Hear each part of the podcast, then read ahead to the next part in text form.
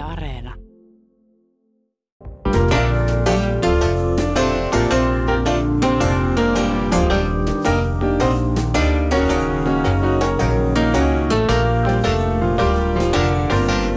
Yle puheessa. Keskiviikkoisin kello yksi. Jenni Pääskysaari. Mennään tämän viikon aiheeseen. Uutisia kuunnellessa ja lehtiä lukiessa ainakin minä saan hetkittäin aika lohduttoman kuvan suomalaisten tyttöjen tilanteesta. Nuorten tyttöjen kiireelliset huostaanotot, ne ovat lisääntyneet. Pahoinvointi, kuten masennus, on lisääntynyt ja näkyy selkeänä piikkinä tilastoissa. Yhä useampi ottaa paineita opiskelusta ja menestymisestä. Tyttöjen ja poikien tasa-arvoisessa kohtelussa niin koulussa kuin päiväkodeissa on vielä tekemistä. Kuten lasten, eläkeläisten, työttömien, työssä käyvien, maahanmuuttajien ja muidenkin kansalaisryhmien kohdalla uutisia lukiessa alkaa helposti sävyttää koko ryhmää näiden raflaavien otsikoiden kautta. Totta kai tilastot, kyselyt ja luvut kertovat jostakin, mutta ikävä kyllä ne ovat monelle meistä ainoa näkökulma nuoriin tyttöihin. Minkälaisia tarinoita otsikoiden ja tilastojen taakse kätkeytyy? Miten tytöt luovivat kohti aikuisuutta tänään vuonna 2014? Minkälaista tietoa ja tukea he tarvitsevat, haluavat ja saavat? Tästä puhutaan tänään Yle Puheella. Tervetuloa mukaan kuulolle ja keskusteluun. Jenni Pääskysaari. Osallistu lähetykseen Shoutboxissa. Yle.fi kautta puhe. Ja usein kun puhutaan nuorten asioista, niin niistä puhuu aikuiset. Eikö niin?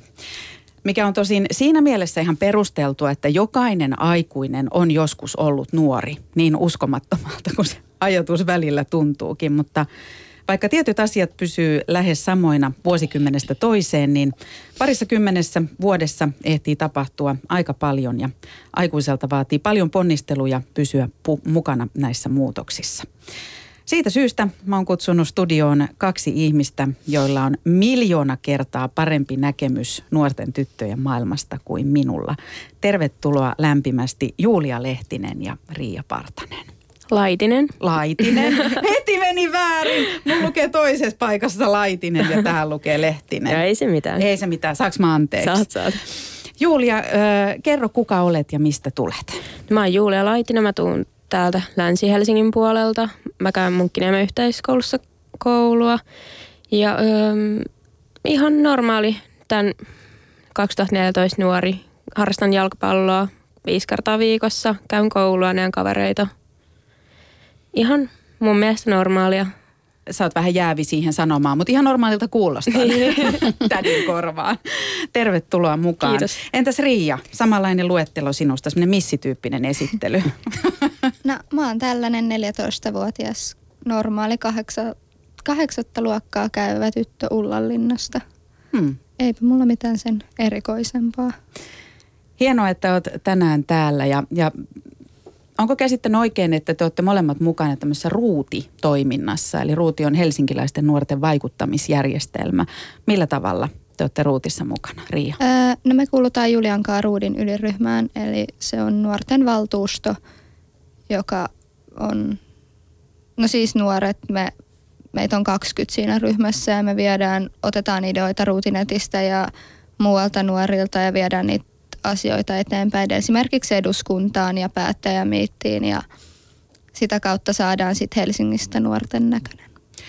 Kuulostaa mahtavalta. Julia, minkälaisia asioita olette muun muassa pannut eteenpäin? Meillä on nyt niin tota, ö, viime vuoden ydinryhmä, niin tota, ö, kouluruokailu oli iso niin tota, aihe silloin viime vuonna. Sitä niin tota, yritettiin nostaa noin kaupungin kouluilla 10 sentillä, jokaisen annoksia tulee 10 senttiä lisää siihen budjettiin. Sitä ollaan käyty nyt viime vuoden ryhmän kanssa, ollaan oltu yhteyksissä ja sitten tänä vuonna meillä on ollut tosi monta niin kuin aihetta, mistä me aletaan nyt näitä projekteja aletaan sitten tekemään. Et meillä on itse asiassa Riina, Riian kanssa ollaan niin tota, samassa ryhmässä yritetään niin kuin Kampin alueelle ydinkeskustaa täällä Helsingissä. Yritetään saada nuoria vähän niin kuin aktivoitumaan ja yritetään saada niille aktiviteetteja, että ei vapaa-ajalla käy yhtään tylsäksi. Nämä on heti pari asiaa, jotka tota, nämä tietenkin liittyy vahvasti Helsinkiin, mutta näähän on ihan ylittänyt tämä ruokakeskustelu, kouluruokakeskustelu kyllä ihan, ihan kaupungin ja kuntien rajat. Eli, eli se on aihe, joka on koko aika pinnalla. Ja mä väitän, että myös muualla Suomessa Kamppi ja Kampin ostoskeskus ja Kampin nuoret on jo ylittänyt uutiskynnyksen, että, että, että isojen aiheiden äärellä ollaan. Tervetuloa. Ja sitten on olemassa myös aikuisia, jotka ihan työn puitteissa seuraavat läheltä nuorten tyttöjen elämää niin iloissa kuin suruissakin. Helsingin Kalliossa on toiminut jo usean vuoden ajan pelkästään tytöille tarkoitettu tila, eli tyttöjen talo. Ja taloa johtaa nainen nimeltä Mari Uusitalo Herttua ja Mari on myös täällä. Tervetuloa. Kiitos. Tyttöjen talo on Suomen ensimmäinen tyttöjen talo ja se perustettiin 1999. Muistatko vielä niin kauas, minkälaiseen tilanteeseen ja tarpeeseen tyttöjen talo silloin perustettiin? Joo, siihen liittyy aika moniakin asioita. Öm, itse asiassa me saatiin idea Ruotsista. Siellä oli tämmöinen siis J-Forum toiminut 94 vuodesta alkaen ja, ja tota, kun se meille tuli tutuksi, niin ajattelin, että hyvänen aika, kyllähän Helsingissäkin täytyy nostaa tyttöjen asioita näkyväksi ja, ja meillä on paljon tyttöjä, jotka on näkymättömiä ja, ja tyttöjen kysymykset helposti jää ehkä niin kuin sitten nuorten, yleisesti nuorten kysymysten peittoon. Ja sitten oli paljon myös tyttöjen pahoinvointia, joka oli piilossa. Tyttöjen perinteinen tapa reagoida ongelmiin on ollut sellainen, että käännetään ongelmat enemmän sisäänpäin, jolloin tytöt on helposti jääneet näkymättömiksi. Sitten oli ihan tällaisia tilastollisia faktoja, että monilla nuorisotaloilla kävijät oli valtaosin edelleenkin poikia ja tavallaan niin kuin ehkä mä ajattelen niin, että silloin oltiin tasa-arvossa niin pitkällä, että, että pystyttiin alkamaan, pystyttiin alkaa, nyt saa sanoa alkamaankin, ajatella, että... Terveiset kielipoliisille. Ajatella, että, että tota, tytöistä ja poista ja miehistä ja naisista voi puhua erikseenkin. On tärkeää puhua myös erikseen. On edelleenkin niitä kysymyksiä, jotka koskevat vain miehiä tai naisia, tyttöjä tai poikia. Ja, ja tota, niin joskus, jos vaan puhutaan yleisesti kaikista, niin jää asioita piiloon. Täytyy heti kysyä, Riia, mitä sä ö, oot siitä mieltä, että tytöillä on oma tila, jonne pojat ei pääse, eli tyttöjen talo? Mun mielestä on ihan mahtavaa, että ei ole, tai että on tila, johon niin kuin sä voit mennä vaikka siis pelkästään sun tyttökavereiden kanssa ja sit siellä ei nyt vaan ole niitä poikia, että sä voit tehdä asioista, mistä tytöt tykkää ja siellä on vaan niitä asioita ja siellä on paljon niitä asioita. Ja siellä voi niin avoimesti puhua pelkistä tyttöjen jutuista ja tyttöjen ongelmista ilman, että siellä on niin kuin poikia tai muuta, jolle ne ehkä saattaa olla tai niin kuin kuulla noloa, kun sä puhut niistä, en mä tiedä. Mutta siis kumminkin hmm. musta se on ihan mahtavaa, että on tytöille sellainen oma paikka. Tämän vuoden 1999 jälkeen niin tyttöjen taloja on Mari perustettu ympäri Suomea. Miten se nyt 99 perustettiin ensimmäinen ja nyt on 2014. Onko tarpeet samat? Onko kehitystä tapahtunut hyvässä tai pahassa?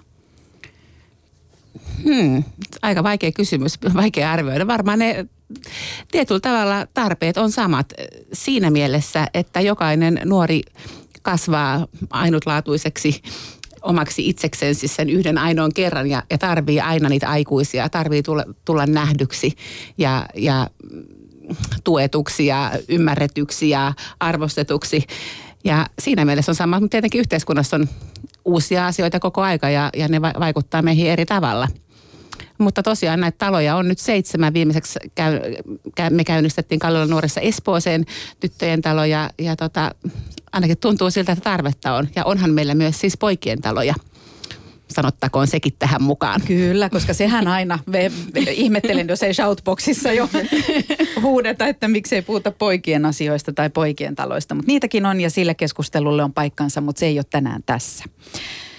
Nyt tulee se lause, jota tästä voisi tehdä vaikka tota, jonkunnäköisen bingon, että joka kerta kun mä sanon tämän lauseen, joku voi vetää raksi ruutuun. Kun minä olin nuori kun minä olin nuori, niin aina oltiin jotenkin, aikuiset oli kaamessa hädässä siitä, että nuoret hengaa steissillä, eli niin kuin asemilla. Ja tota, mainittiin jo äsken tuossa Kamppi, Helsingin Kamppi, ja tulee siitä mieleen, että nykyään ostoskeskukset on semmoinen yksi asia, jotka on muuttanut tätä kaupunkikulttuuria ja varmasti nuorten kulttuuria, etenkin isoissa kaupungeissa. Ne on tullut paikoiksi, jossa voi hengata lämpimässä ja palvelujen äärellä. Mm, Julia, onko ne korvannut nuorisotilat sun lähipiirissä? No itse asiassa mun lähipiirissäni tota, öö, niin kuin nuoret ei paljon hengaile ostoskeskuksissa muuten kuin käy kahvilla tai just shoppailee. Et mun öö, kaveriporukka on sellaista, että just käydään, että jos me mennään ostoskeskukseen, niin käydään kahvilla. Tai sitten jos siinä on lähellä leffateatterin, niin käydään katsoa leffa. Me ei siellä silleen niin kuin vapaa-aikaa vietetä sille paljon missään muussa, että me niin kuin hengattaisi pelkästään siellä.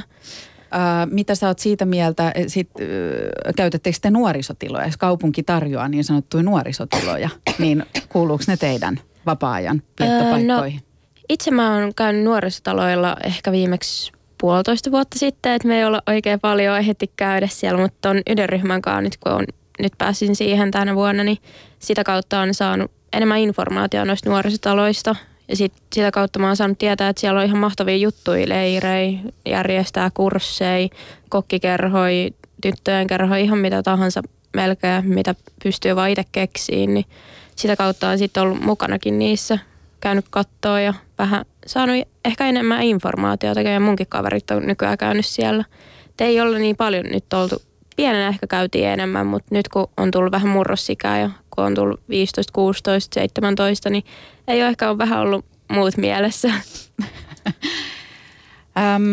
syy tämän päivän keskustelulle on se, että me yritetään saada vähän lihaa luiden ympärille ja taustuttaa näitä viimeaikaisia aika lohduttomiakin otsikoita ja tutkimustuloksia nuorista tytöistä. Ja mainitsin tuossa alussa jo, että tutkimusten mukaan nuorten tyttöjen pahoinvointi on lisääntynyt. Siellä on tämmöisiä lukuja muun muassa, että viidennes yläaste- tai yläkouluikäisistä tytöistä on masentuneita. Riia, miten tyttöjen pahoinvointi, näkyykö se jotenkin? Mm, me itse asiassa puhuttiin mun äidin kanssa tästä aiheesta eilen ja öö, se sanoi niin, että aihe, ei kun tämä masennus tyttöjen keskuudessa ei ole niinkään lisääntynyt, mutta esimerkiksi silloin kun mun äiti oli nuori, niin oli paljon masentuneet, mutta siitä ei puhuttu. Se pidettiin aina sisällä, mutta nyt ihmiset puhuu siitä, joten se nyt totta kai näyttää toisen enemmän. Ja onhan se nyt koko ajan tulee enemmän paineita, mitä televisioissa ja mainoksista näistä kauneuskriteereistä, että pitääkö mun nyt olla tollanen. Ja sitten se totta kai masentaa, jos sä et ole sellainen koho, että mainosnuket ja totta kai siis nykymaailma masentaa joka tapauksessa. Mutta siinä on vähän se, että, että se on se teidän nykymaailma ja jotain, jotain tuossa on niinku kamalan tuttua myös, että onko se sitten sellainen asia, niin kuin sä sanoit, että sitä on aina ollut, nyt siitä vaan puhutaan enemmän. Ää, tyttöjen talojohtaja Mari Uusitalo Herttua, ää, mitä mieltä sä oot tästä? Onko masennus lisääntynyt oikeasti vai onko siitä tullut vaan sallitumpi puheenaihe? Hmm. Se on, se on aika vaikea kysymys kyllä, että miss, missä määrin ja miten, mihin sitä vertaa.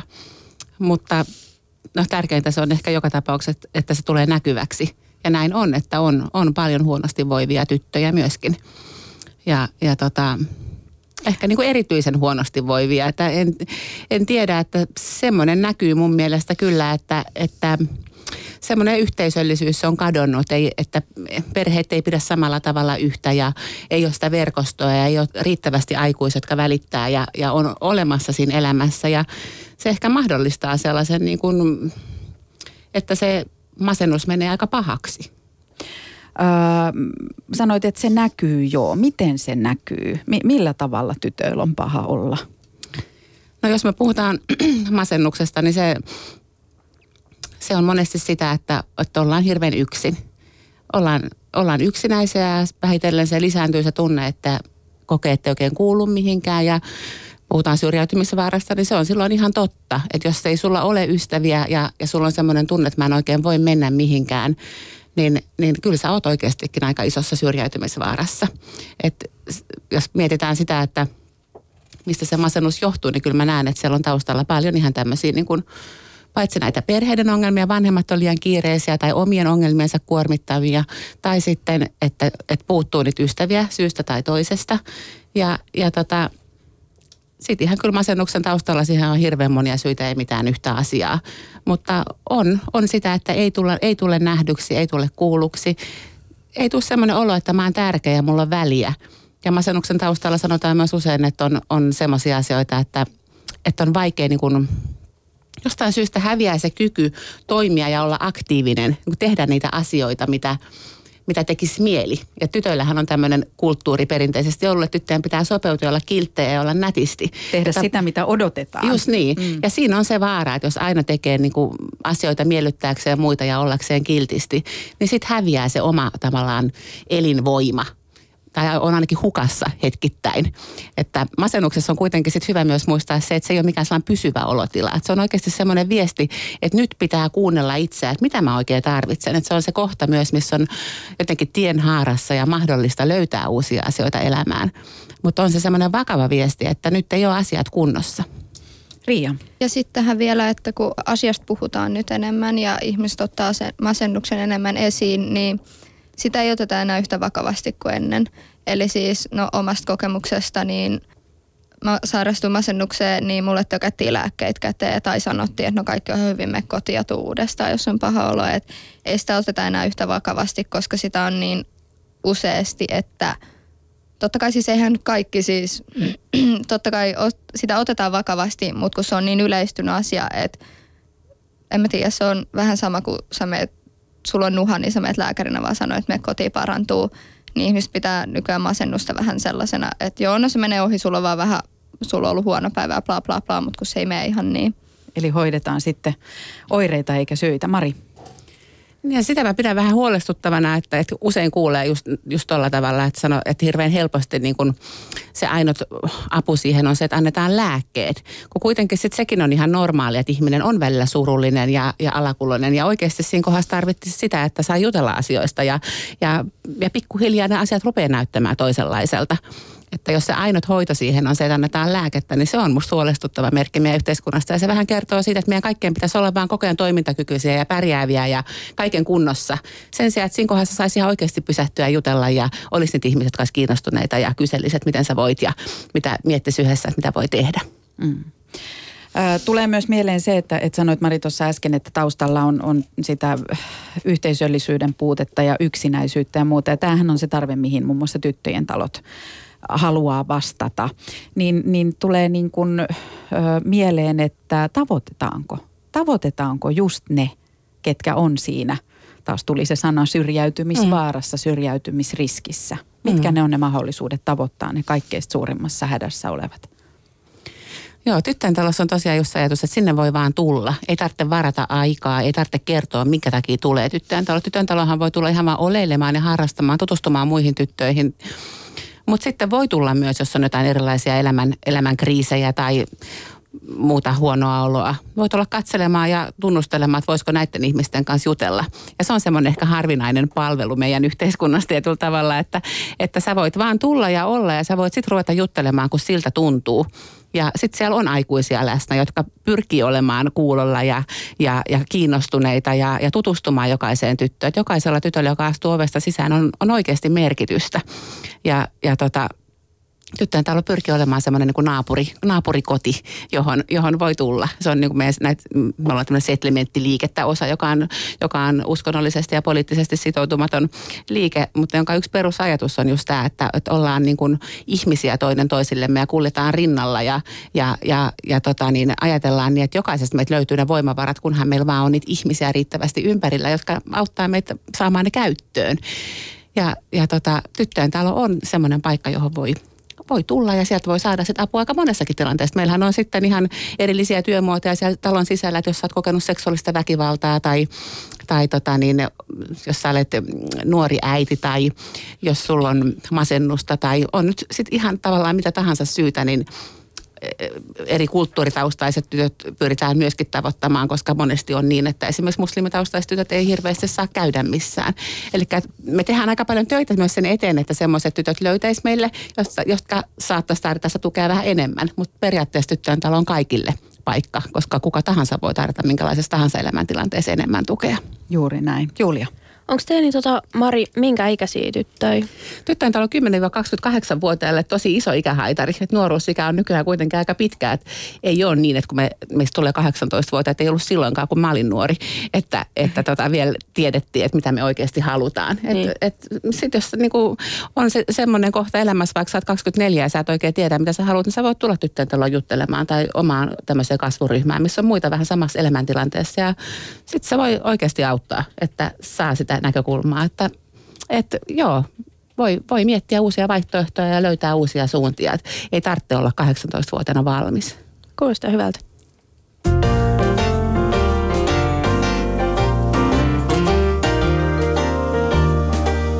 Yle puheessa.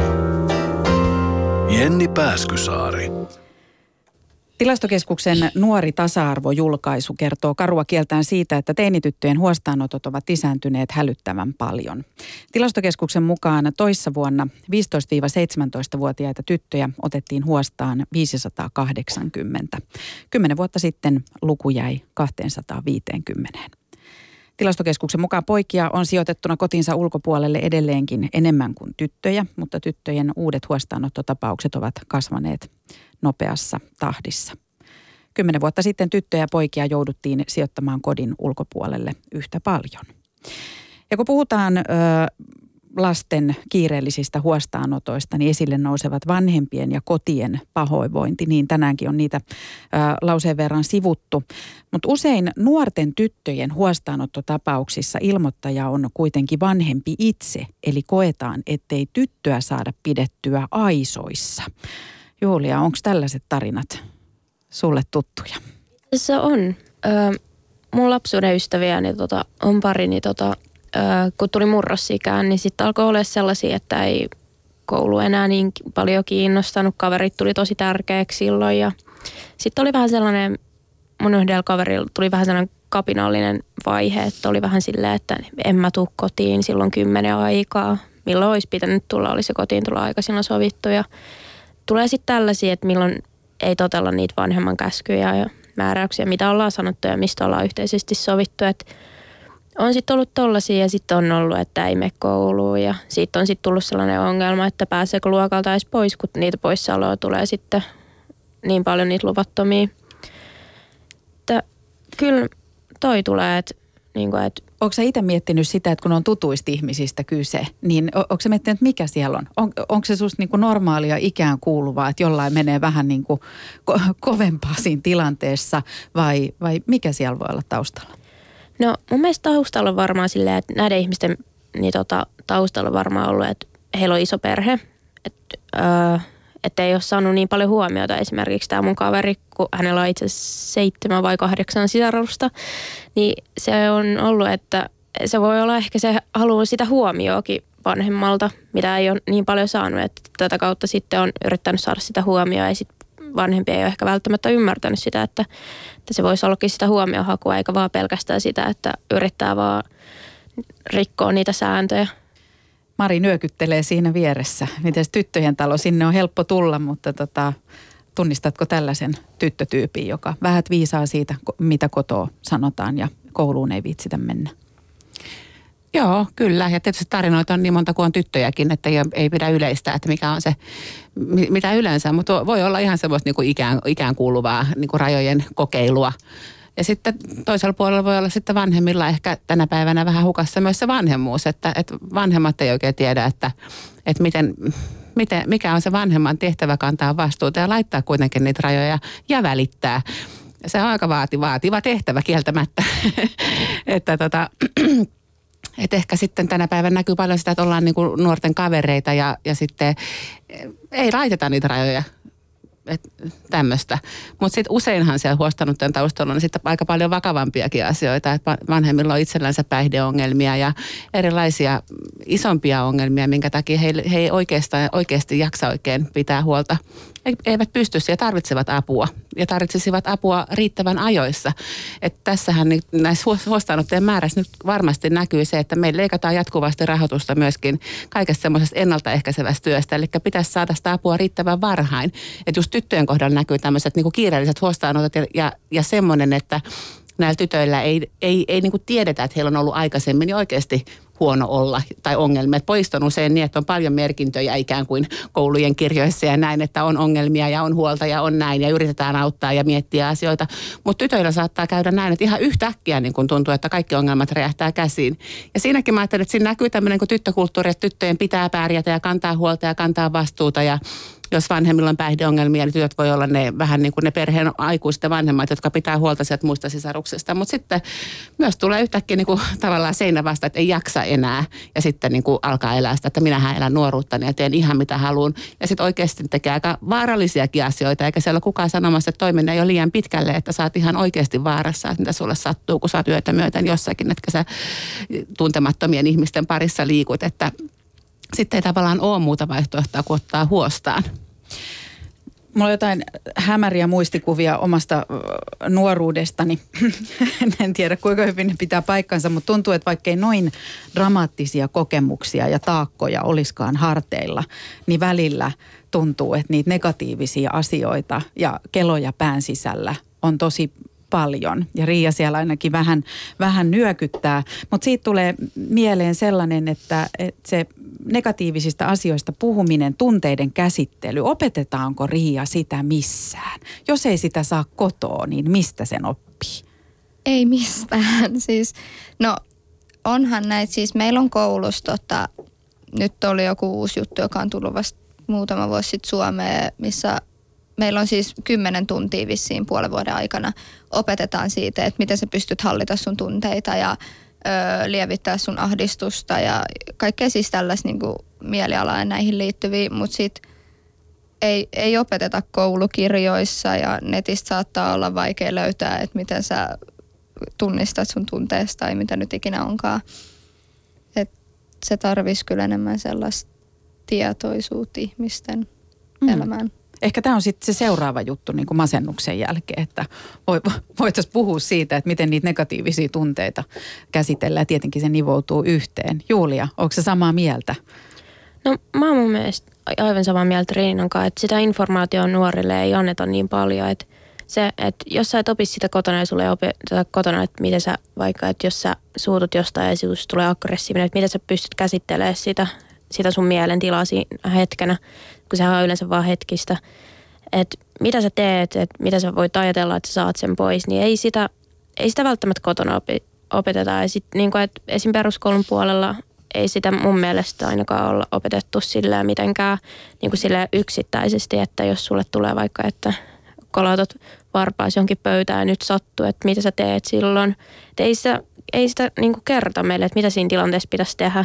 Että sitten nuori tekee sen, niin kuin, että niin kuin, se tulee vähän niin kuin refleksinä, että mitä sä silloin teet. Silloin tulee pintaan niin. ne, mitä on nähnyt ja oppinut. Jep. Ja, ja vaikkei olisi niin suuria ongelmiakaan kuin mistä äsken puhuttiin, niin ne kaikella lämmöllä vanhempiamme kohtaan, niin ne ei välttämättä ole aina kaikkein kypsimpiä ja Jep. parhaita ne metodit, mitä kotona näkee ongelman käsittelyyn. Että se olisi ehkä hyvä saada siihen toista näkökulmaa. Riia, sulla oli vielä jotain. Niin ja se, kun, just se, kun sitä ei missään opeteta, niin sitten jos on vaikka ei kukaan sulle kerro, että miten sun pitäisi hallita sun vihaa. Ja sitten jos sä vaikka suutut jollekin ja lyöt sitä, niin sit sut pistetään hulluja huoneelle, koska sä oot pahoinpitelijä ja sä saat hirveät sakot, koska kukaan ei ikinä ole kertonut sulle, että miten sun pitäisi hallita sun vihaa. Joten sit sä vaan katot jotain elokuvia, jos ihmiset suuttuessaan lyö toista todella lujaa. Ja siis niin kuin just näitä väkivaltaisia elokuvia, koska sit sä saat sen ajatuksen siitä, että no jos toi nyt suututtaa mut, niin mä nyt sit lyön sitä koska kuka ei kerro, että miten se pitäisi niin kuin hallita se tilanne.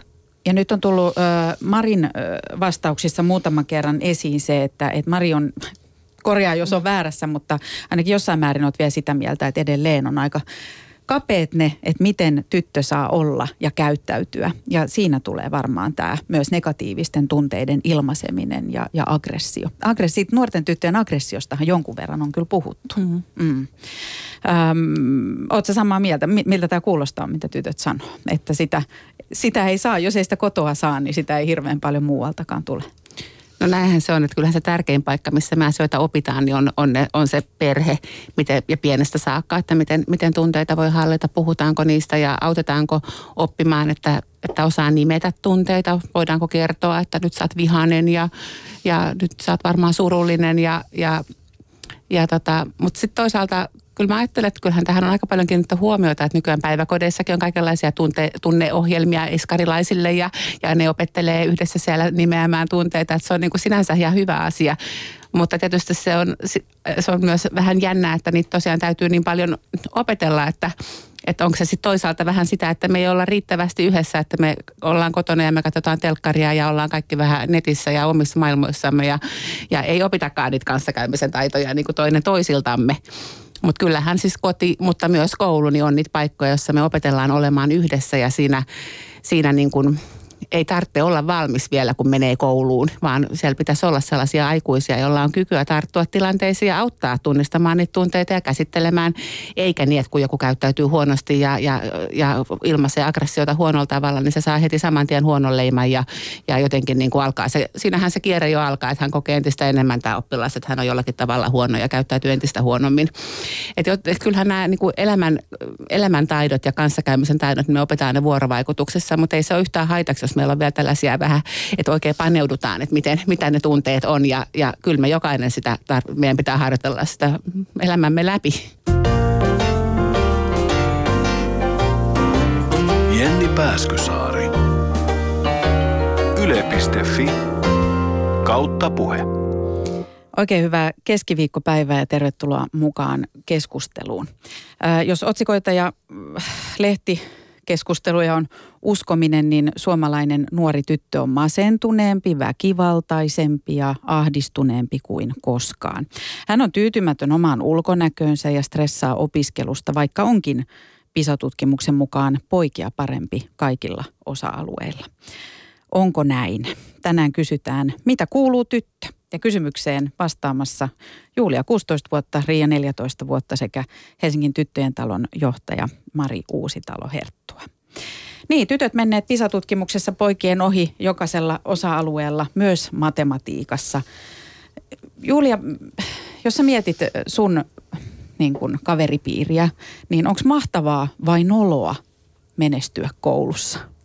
No itse asiassa mun kaveripiirissä niin tota, se on aika mahtavaa, että jos sä saat just kokeista hyvä numero tai hyviä numeroita, että sitä tosi paljon arvostetaan, että nykyään sille mun kaveriporukoissa, että se, että sä teet sitä duunia sen eteen, että sä haluat tehdä jotain isona tosi no, ja että sä jaksat niin panostaa kouluun, se on tosi hieno asia. Niin se on mullekin tosi tärkeää, että nyt itse on ottanut niskasta kiinni ja alkanut panostaa kouluun enemmän kuin vähän niin kuin, että on alkanut ymmärtää, että hei, se on aika tärkeää, että sulla on hyvä koulutus ja meillä on siihen niin hyvä mahdollisuus täällä Suomessa.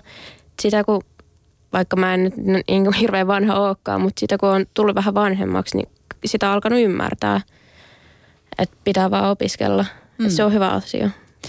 Riia, onko se jos sä saat hyvän numeron koulussa, niin tota, juhlit sä sitä vai piilotat sä sen paperin syvälle repun pohjalle? Totta kai juhlin. Hienohan se. Yes. Mutta siis tota, onhan se nyt niinku esimerkiksi just kun mäkin on kasiluokalla, niin kuulee just nämä pojat on silleen, että oh, mä oon niin kuva, mä sain nelosen kokeesta, mutta sitten kun ne menee kotiin, niin sit, sit ne ei uskalla edes näyttää sitä niiden vanhemmille, koska niitä hävettää se numero. Et niin kuin, totta kai se harmittaa. Eihän se nyt kenestäkään ole kiva, että sä saat kokea kutosen tai nelosen, koska kyllä se nyt, ei se vaan ole hauska, ei siinä ole mitään hienoa, mutta sitten saattaa jotenkin antaa sulle kovan leiman, että oo, sä et jaksanut lukea, vaan sä olit chillaamassa sun kavereiden kanssa, niin sä sain nelosen kokeesta. Mutta ei se ole hienoa. Sitten jos sä saat kympin, niin sit se on hienoa. Sitten sä voit juhlia. No, mutta sitten puhutaan näissä, niin kuin ollaan mainittu tutkimuksia ja, ja uutisia tänään, niin siellä tulee nämä paineet tyttöjen opiskelusta. Kääntyykö se sitten se halu pärjätä ja menestyä, niin Julia siihen, että otetaan kauheita paineita ja stressataan ja unohdetaan se, että elämässä on muutakin? No, um, kyllä se ehkä vähän tulee. Et meillä on esimerkiksi sillä niin että ollaan juteltu just kavereiden kanssa, kun on ollut näitä, että ei nyt enää, niin kuin enää ole niin paljon ollut näitä, että on niin kuin miesten ja naisten työpaikkoja, vaan nykyään ne on vähän sekoittunut, että esimerkiksi kun kaverit haluaa lääkäriksi, niin sitten on sitä kautta alkanut opiskelemaan ja ei ole sitten tullut enää sitä, niin kuin, että on silleen tyttönä niin paineita, paineet, että pääsisikö siihen. Et sitä on alettu mun mielestä tosi paljon arvostaa enemmän nyt sitä opiskelua ja että saa just niitä hyviä numeroita. Ja sen toisella puolella on sitten se, että varmaan se on aika stressaavaa myös. Niin, onhan se. Mm. Sä sanoit, että sä oot itse ottanut ittees niskasta kiinni. Joo. Niin, tota, onko siinä menty överiksi vai pystyt sä myös viettää vapaa-aikaa? No itse asiassa mulla on aika kiireinen, että mä just laskeskelin ja naureskelin mun vanhempien kanssa tota mun viime viikon aikataulu, että mulla on ollut joka päivä koulu noin kolme asti. Sitten kun mä tuun koulusta, mulla on joko ruudin kokous tai mulla on illalla treenit ja viikonloppuisin joko treenit, peli tai sitten mä oon kavereiden kanssa ja läksyjä ja kokeita pitäisi ehtiä kanssa lukea ja on aika kiirettä kyllä, että Apua. Jep. Kuulostaa jo mun korviinkin, että tuossa kyllä oma kalenteri häviää. Öm, Mutta on varmaan aika monen, monen totani, tytön ja, ja pojankin tilanne just tommonen. Niin. Että, että sitten tavallaan, jos sä olet aktiivinen ja harrastat, niin sitten sulla on niinku ihan tosi täynnä se sun kalenteri. Oikein pitää niinku muistaa miettiä, että muistaa levätäkin ja, ja tehdä semmoisia asioita, mistä tulee niinku rentoutumista. Niin, itsekin on just miettinyt, että pitää nyt jostain ottaa vähän pois noita, että tulee sitä omaakin aikaa ja ei saa oikeasti vaan levätä, koska mäkin olen ollut nyt tässä pari viikon aikana aika loppuvälillä, että ei ihan jaksaisi kaikkea. Mm. Öm, no mutta tämä on mahtavaa, että, että sekä Riia että Julia, nyt te juhlitte hyviä numeroita ja, ja pidätte sitä, että pärjää hyvin, niin hyvänä juttuna ja tärkeänä. Mutta sitten mä mietin sellaista niin kuin etenkin teinien vanhempien keskustelua, niin aika usein kuulee sellaiset, kukaan, kukaan, tai teinit vaan räplää puhelimiaan ja roikkuu netissä ja pelaa pelejä. Kukaan ei enää lue kirjoja. Yleissivistys on vaarassa. Julia, sä naurat siellä. Joo. Pitääkö meidän olla huolissaan? No itse asiassa mun isäni tota, on just niin tota, Itse asiassa mä puhuin sun isän kanssa. No enkä puhu.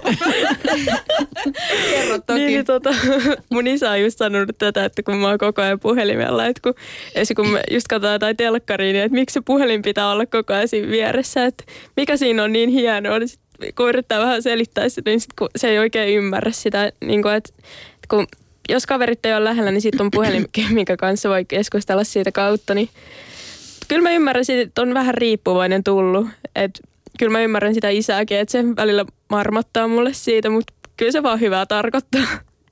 Riia, onko tämmöiset keskustelut tuttuja sun elämässä? No kyllä se äiti välillä kyselee, että mitä sä oikein teet, kun mulla on siinä niinku tietokone, mä katson telkkaria, mulla on siinä iPad ja puhelin, niin se ihmettelee, että mitä sä noilla kaikilla teet? Sitten mä silleen, no mä en jaksa koko ajan vaihtaa sivustoa, niin mulla on ne kaikki tässä erillisenä auki. Ja...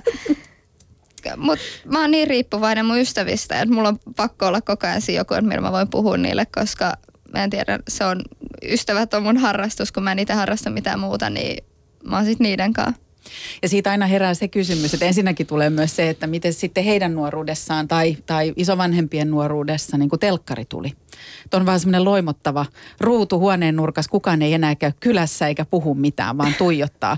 Osan kohdallaan se pitää kyllä ihan paikkansa, mutta että vähän tulee samaa fiilistä niin kuin näistä jutuista. Ja sitten aina tulee mieleen se, että, että tota, jos muistelee sitä aikaa, kun, kun itselle ei ollut niitä kaikkia välineitä olemassa, vaan lankapuhelimella on kaukana asuvalle tota, ystävälle soitettu kerran kahdessa viikossa maratonpuhelu, niin jos olisi ollut silloin se mahdollisuus, että ne kaikki kaverit on yhden klikkauksen päässä, niin olisiko teidän vanhemmat käyttänyt sitä, niin se on ihan hyvä, hyvä miettiä. Mutta Mari, miten tämä niinku yleissivistyksen rappio ja ne, netin tuleminen ja muun, ne on kuitenkin sellaisia asioita, jotka on noussut tässä viimeisen kymmenen vuoden aikana keskusteluun. Niin, onhan tuo kulttuuri tuossa muuttunut ihan hirveästi ja, ja jos miettii sitä, että, että kuinka paljon tosiaan menee aikaa näiden erilaisten elektronisten laitteiden ääressä, on ne nyt sitten televisiota tai tietokonetta tai iPadia tai mitä tahansa, niin, niin jostakinhan se on pois.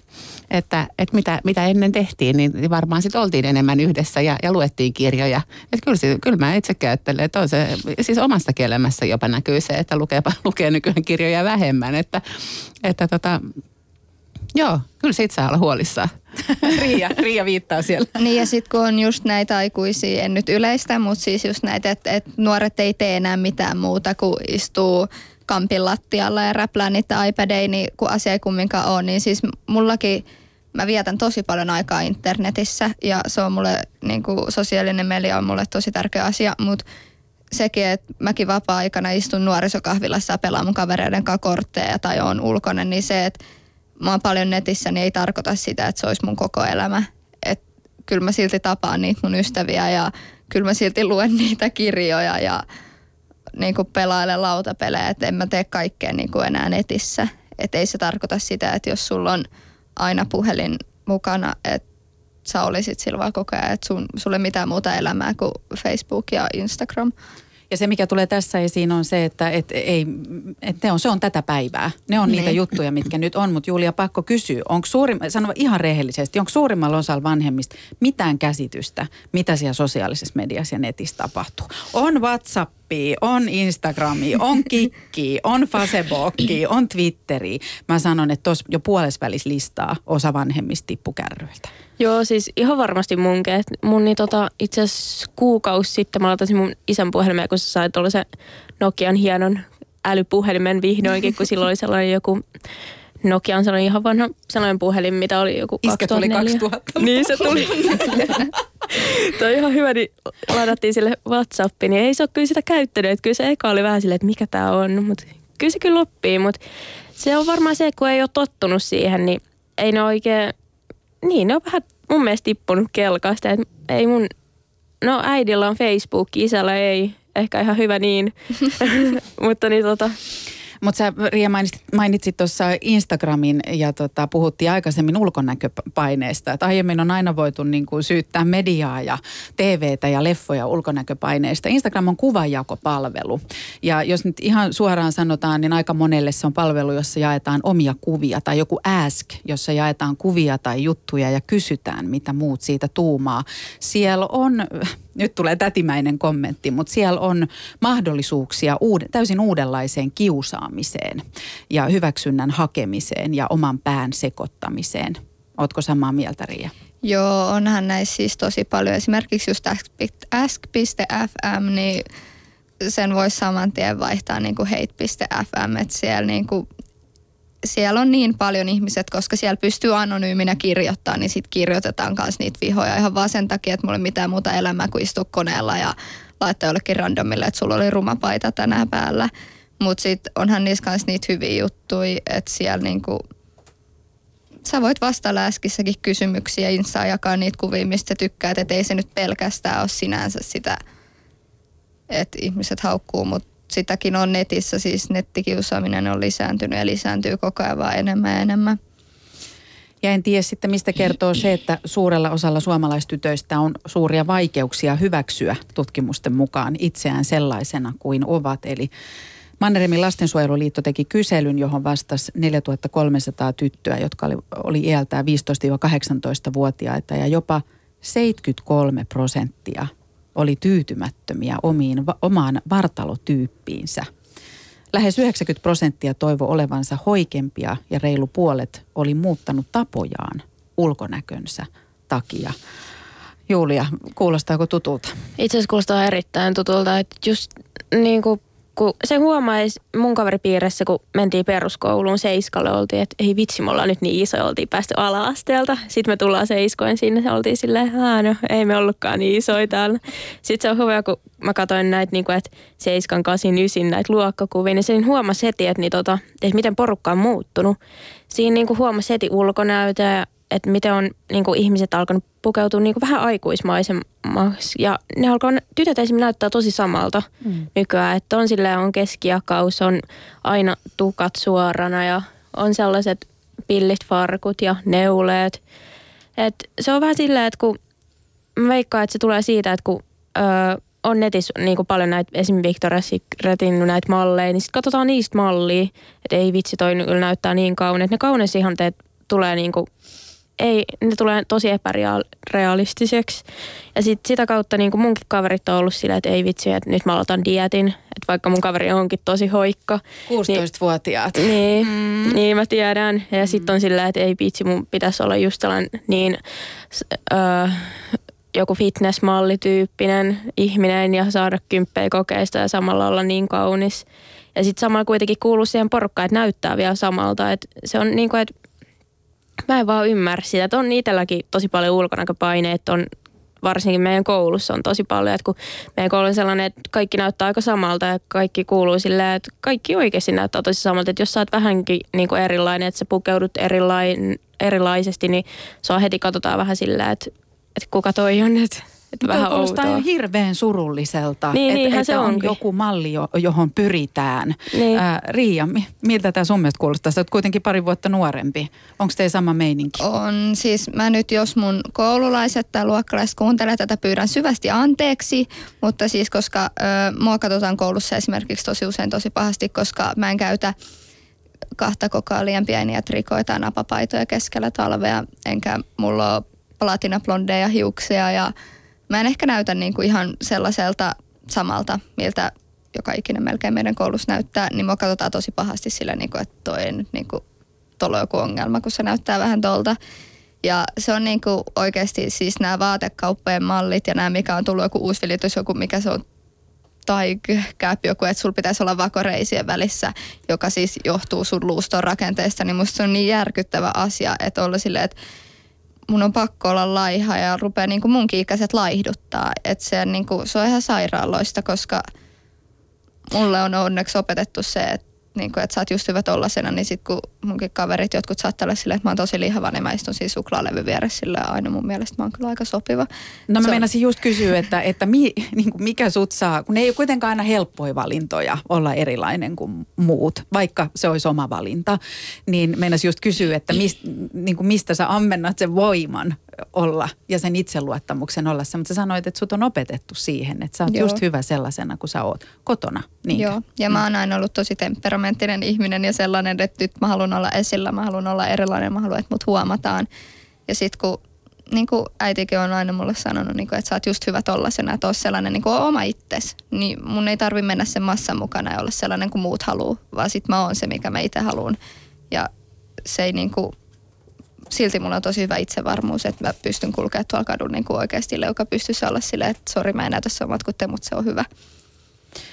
Mari, jos sä mietit, tämä on aika liikuttavaa, Riia, mutta se, että puhuu rehellisesti. Ei, että mutta toi, toi on niin tosi hyvä, että sä Riia sanot noin, koska se on niin totta, että mä, mä ajattelen, että tyttöjen talokin tulee hirveästi tyttöjä, jotka niinku haluaa just kuulla sitä, että he saa olla semmoisia kuin he on. Ja, ja se on ihan oikeasti hirveän surullista, kuinka kapea se malli on, että minkä, minkä näköinen pitäisi olla. Ja se on niin nuoruusiässä ennen kaikkea tietysti, mutta että, että se, se, kuinka syvälle se vaikuttaa.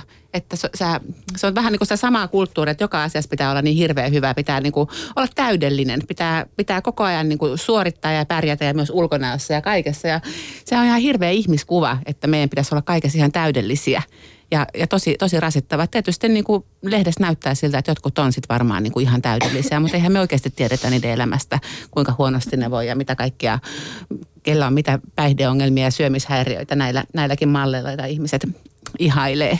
Et joten, mutta et, niin kuin, et siihen tarvittaisiin kauheasti tilaa, että ihmiset saisi jutella siitä, että mitä, mi- minkälaista se elämä on oikeasti. Ja, että kyllä mä ajattelen, että jotenkin tämä maailma on koventunut niin kuin siitäkin, kun mitä me oltiin nuorina, kun mäkin nyt on tämmöinen 45 niin että tota, et ei se ole helppoa olla nuori tänä päivänä. Et se- samanaikaisesti jotenkin, kun ehkä on mahdollista olla yhä moninaisemmalla tavalla nainen ja toteuttaa itseänsä, ja Suomessahan nyt naisten asema on kuitenkin maailmanlaajuisesti hyvä ja on mahdollista tehdä kaikkea, niin samanaikaisesti tuntuu, että nuorten maailmassa se on niin kuin yhä kapeampi se, mitä olisi niin kuin kaikkien pakko olla. Et se on jotenkin kummallista. Ja yksi Tai kurjaa. Niin. Ö, tästä tulee mieleen yksi mantra, jota kuulee hoettavan, on, että nykynuoret on omillaan myös siinä, kun puhutaan seksuaaliterveydestä. Ja näähän nivoutuu nämä ulkonäköasiat ja se tiettyyn ikään tuleminen niin siihen. Ja yleisesti pu- puhutaan, että seksuaalikasvatusta ei enää ole ei kouluissa, ei kotona ja että nykypäivän uma-aaltoiset puuttuu ja että netti tarjoaa ainoan tiedon, mitä on. Ja sanotaan, että nettiporno on se, mistä, kun se on kaikkien niin kuin saatavilla, niin se määrittää sen, mitä tytöt ajattelee, että pitää olla tai kuuluu olla. Julia, mitä mieltä sä oot tästä? No mun mielestä se antaa niin väärän käsityksen, just toi nettiporno, että se ei ole sellaista, että mua vaan käy sääliksi sellaiset just tytöt, jotka luulee sitten, että, niin kuin, että esim. poikaystävän kanssa joutuu sitten tehdä sellaisia asioita. Se ei, se ei ole niin kuin normaalia, ns. mun mielestä ainakaan. Tässä voi olla sitten todellakin monta mieltä, mutta siis toi, että se nuorille ei kerrota mun mielestä paljon, esim. terveystiedon tunneilla. Sitä käydään, tietty sitä seksuaalista kanssakäymistä käydään läpi, sitä seksuaalisista suuntautumisesta, mutta sitä ei sitä ei niinku, sitä ei mainosteta mun mielestä niin paljon ja sitä ei, siitä ei kerrota meille niin mun mielestä paljon. Ja se, että, niinku, että kun nykyään on niinku, kun sanotaan homo, niin se, se on niinku haukkumasana. Mutta se ei, se ei ole oikeasti haukkumasana. Et mä en ymmärrä sitä, että niinku, et, et miksi sitä pidetään haukku, haukkumasanana. Koska se on nykymaailmassa, se on ihan normaalia, että on homoseksuaali, että tykkää samasta sukupuolesta. Itsekin on saanut sille just tässä seksuaalisessa ja näissä seksuaalisissa suuntautumissa on saanut mun mielestä tosi hyvä kasvatuksia. Esimerkiksi mun siskolta, joka on pihti tällä hetkellä, mm. niin on ollut tosi hyvä esikuva ja on saanut siltä rohkeutta olla niin kuin oma itteni. Ja, niin. Kuulostaa mahtavalta.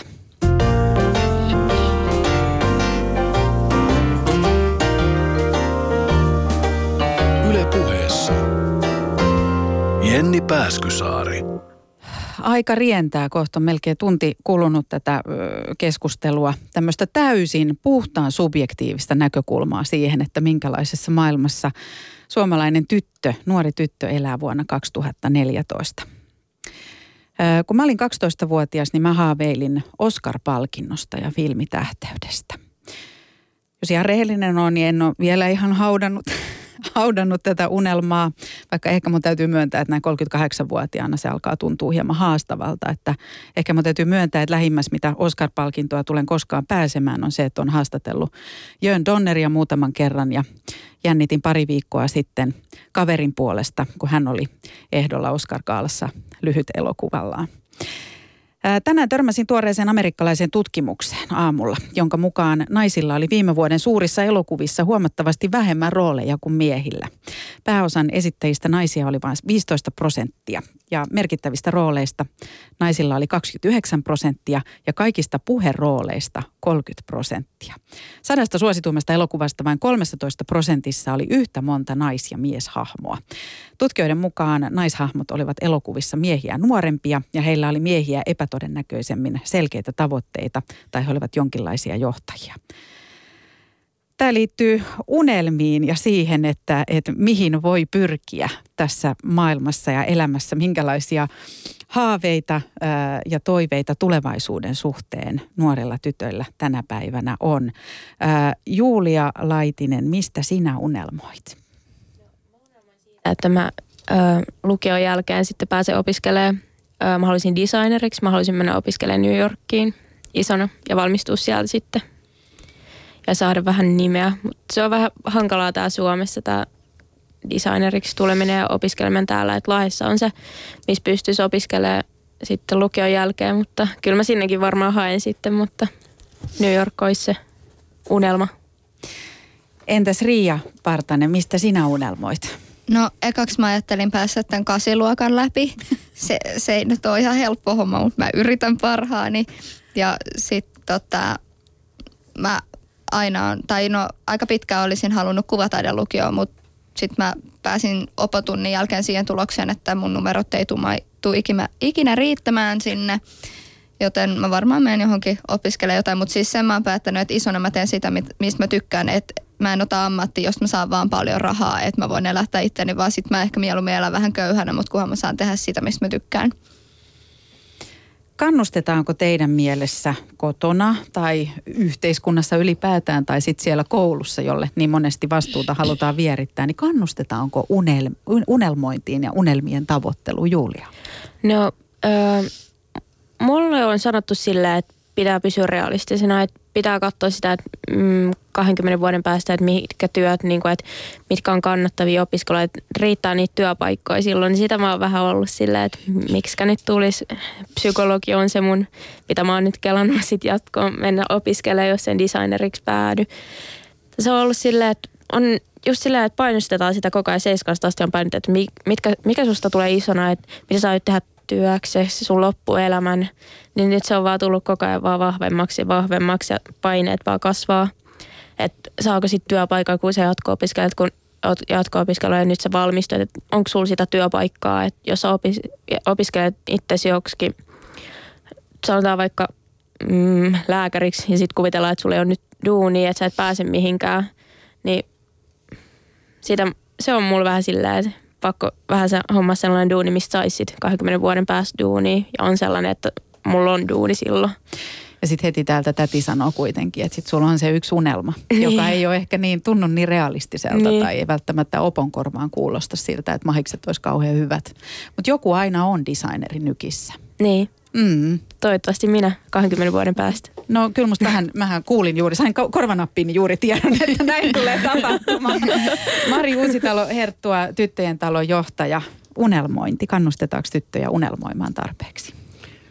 No mä en tiedä kannustetaanko, mutta ainakin tyttöjen talossa me pyritään kannustamaan, pyritään auttamaan löytämään unelmia. Et silloin kun elämästä puuttuu ne unelmat, niin silloin, silloin asiat ei välttämättä ole kauhean hyvin. Ja sitten kun rupeaa tuntumaan sillä, että voi uskaltaa taas unelmoida, niin, niin moni asia on jo paljon paremmin.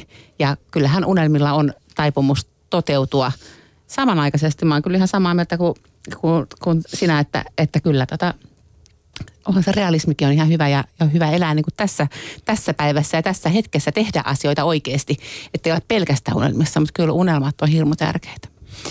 Tässä vaiheessa mä haluan kiittää teitä keskustelusta, ihanasta keskustelusta, johon päästettiin oikein nuorisolaisia ääneen. Kiitokset Riia, kiitos Julia, kiitos Mari. Ja me, mä väitän, että meidän neljän voimin tyttötyö jatkuu edelleen. Ja, äm, tähän loppuun vielä haluaisin kertoa, kuinka joku aika sitten kolme hyvin vaikutusvaltaista naista kokoontui yhteen. Facebookin operatiivinen johtaja Sheryl Sandberg, Yhdysvaltain entinen ulkoministeri Condoleezza Rice sekä tyttöjen partioliikkeen johtaja Anna-Maria Chavez. Ja he laati menestymisestä pari neuvoa tytöille ja tyttöjen kanssa toimiville ja mä oon ne vapaasti suomentanut. Vanhemmille seuraavanlainen neuvo. Auta tyttöä tekemään pieniä itsevarmuutta vahvistavia tekoja. Listaa tytön kanssa tilanteita ja tapoja, tapoja joilla hän voi käyttää omaa ääntään. Esimerkiksi ravintolassa ruoan tilaaminen, puheenvuoron pyytäminen, ää, ja luokassa ja viittaaminen aina kun se on mahdollista. Opettajalle tarkkaile ryhmädynamiikkaa. Saako tyttö kaikesta työstään sen arvostuksen, mitä ansaitsee? Ja tytöille lopeta anteeksi pyytely. Tytöt aloittavat usein mielipiteen kertomisen sanoilla, en ole varma, onko tämä nyt oikein, mutta kiinnitä tähän huomiota. Samoin kuin äh, niihin pieniin tapoihin, jolla pienennät ja vähättelet itseäsi. Esimerkiksi puhumalla hennolla äänellä. Tässä äh, miettimistä taas tähän keskiviikkopäivään me tavataan ensi keskiviikkona